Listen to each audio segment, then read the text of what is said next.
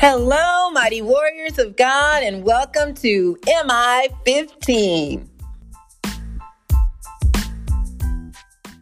Today is Monday, February 7th, 2022, and this is day 1423 of our journey together. My name is Jackie, and welcome, welcome, welcome to you.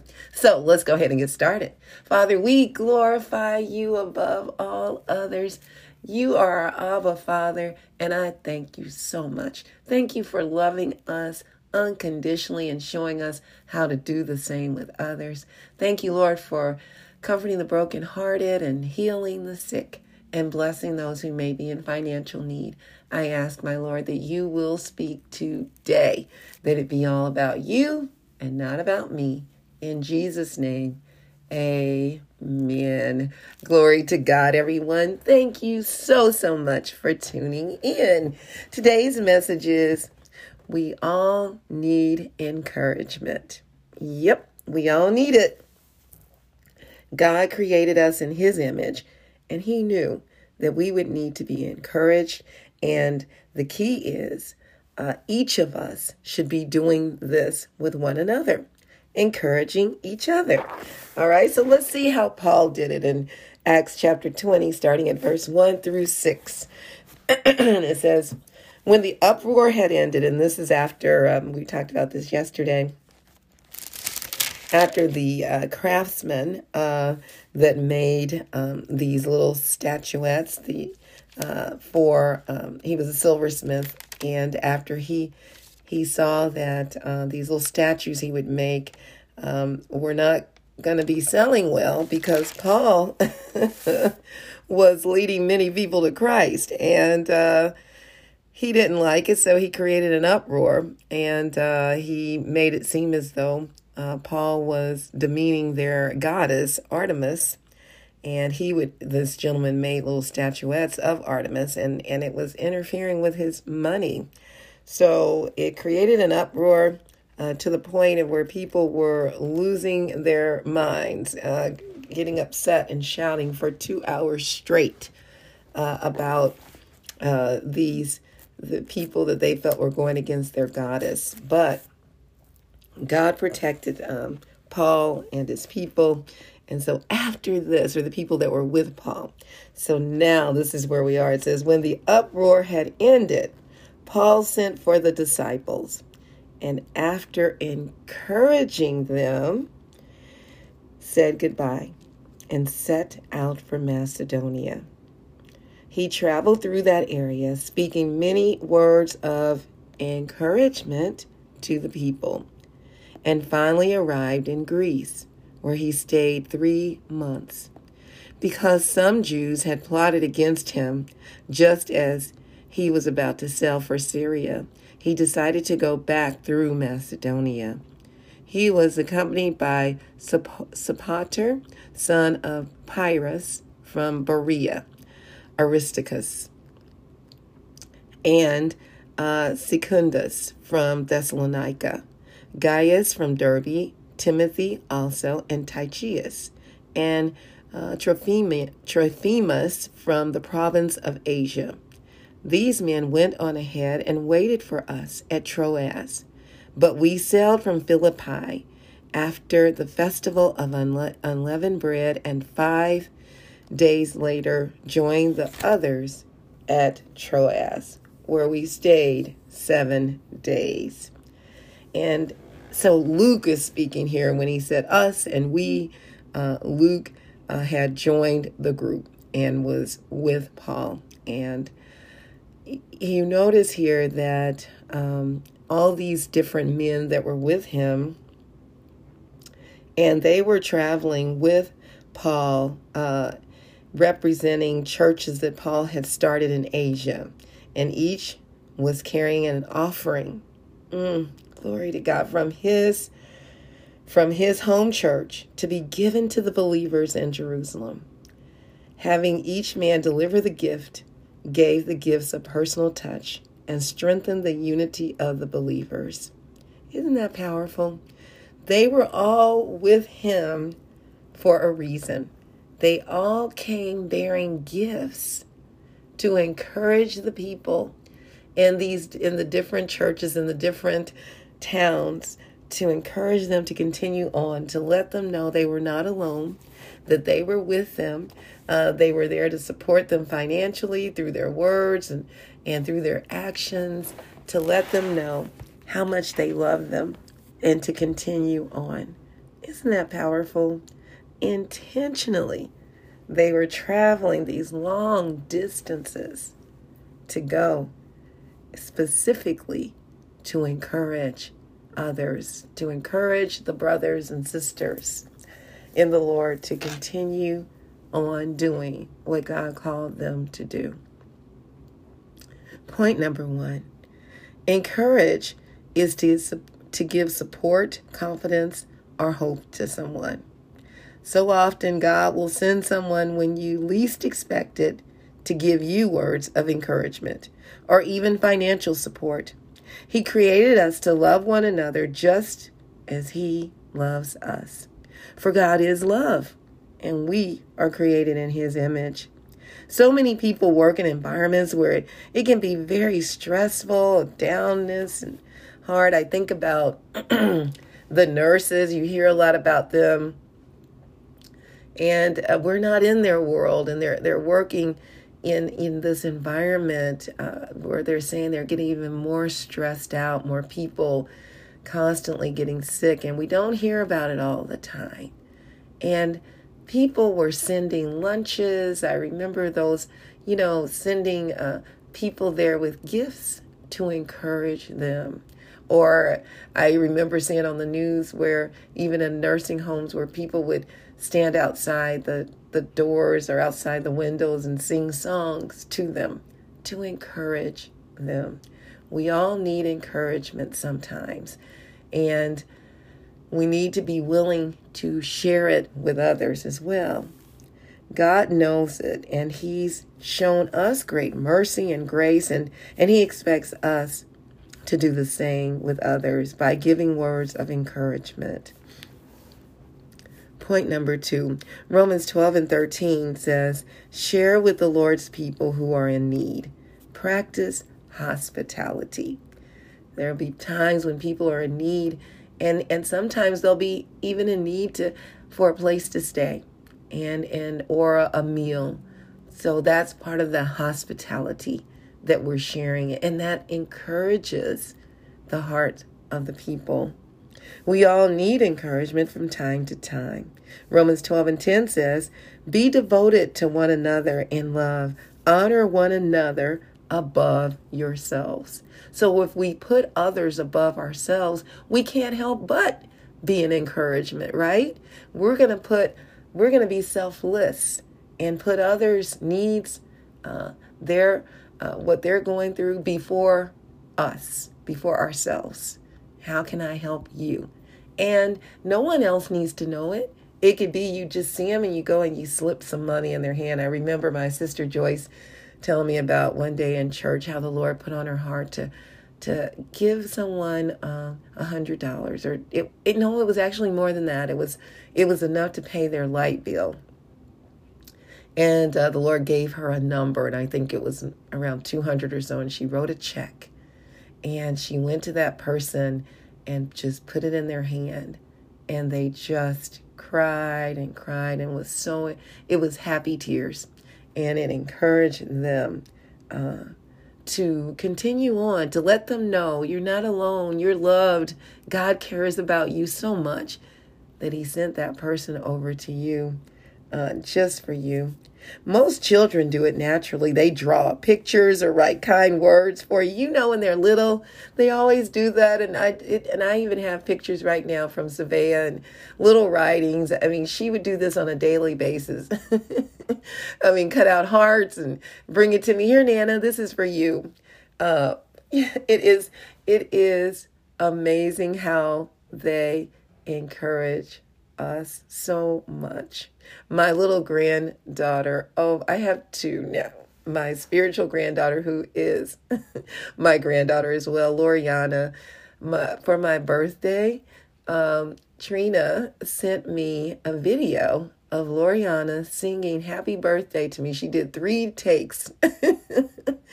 and she put so much emphasis on the ending of the song and and happy birthday to you and just said it for a long time. And it just it brought me such joy. And every time if i think i'm feeling down i just listen to that and it just makes me smile. It makes me laugh. It encourages me. I said, "This little Loriana is a superstar." I mean, just and and she sang it from her heart, and we too should be just like these kids when they do it. Our children. I remember one day I was um, down at the church unloading food or different things for Wednesday night service and it was dark. It was during the winter. It was really cold, and it was just me by myself. And uh, this truck pulls up and parks behind me, uh, and I'm, and their lights are on, and I'm thinking, okay, who is this? Doesn't look familiar. As I'm grabbing bags and trying not to have too many in my hand hands because you know I want to be free to do whatever I need to do. and the person approaches me, and I notice they have on like a reflective vest uh, like people when they're working for the city and they're outside working on things in the on the highways and things and and he came up to me and he said merry christmas. And he gave me money. He shook my hand and put money in my hand. And i thought oh my goodness. Thank you sir. And i got in the church and opened my hand to see how much it was because it was dark outside or what it was. I knew it was money and it was a hundred dollar bill. And I was in the church and I just laid out on the floor at that moment. just just the thought that a stranger or somebody I didn't know would do this for me. And and it just encouraged me to continue on doing what God had called me to do. See, God will do that on purpose. He's intentional too, you know. And he'll send people your way to let you know that He's proud of you. Continue the work that He's called you to do. And sometimes you'll get put down because others, you know, that those working for Satan, uh, that Satan works through people, will come along and say things that can be so hurtful.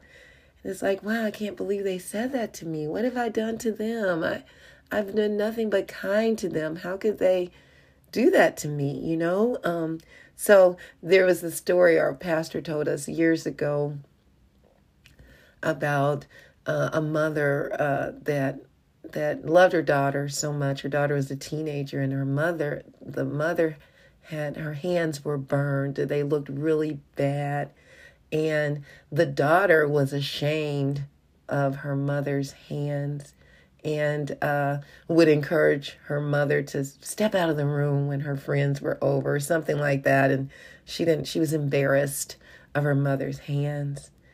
And the mother one day shared the story with her why her hands were like that. And she said one day there was a fire, and she knew that her daughter, her baby girl, was in that room where the fire was, and she had to save her. And when she went to save her, her hands burned up to sacrificing to cover the child so she wouldn't be burned. She was burned instead. And the daughter never knew and felt so bad when the mother told her that. And they were able to reconcile. And, you know, the mother never told her the story, but that was why. And sometimes we can look at people and judge them and put them down based upon the way they look or the way they sound or the way they act. We really don't even know what they've gone through. God is saying, I want you to encourage and uplift and edify, not put down and not judge not judge based upon why, by the way somebody looks or acts. We have no idea of what they are dealing with. So when we practice encouraging others, we too are blessed. Mm. What are some things you can do to encourage someone else? We must be intentional about it daily, and God will will say to you, "Well done, my good and faithful servant." That is what we want to hear, right? We want to hear those words. Uh, a couple of years ago, I think it's been a couple of years ago now, uh, my daughter and son in law in Texas were needing to move, and there was no one else there to really help them. And, uh, you know, they could not at that time afford to get movers and all the different things. They had done that before. And I was talking to my husband. We were talking about maybe we could just go down and surprise them and help them. And we knew though we needed someone else to go with us because we couldn't do all the lifting either. And my husband is not able to do lifting like he used to. So he was willing to be the driver and, you know, we would buy the food and help pay for the help that was needed.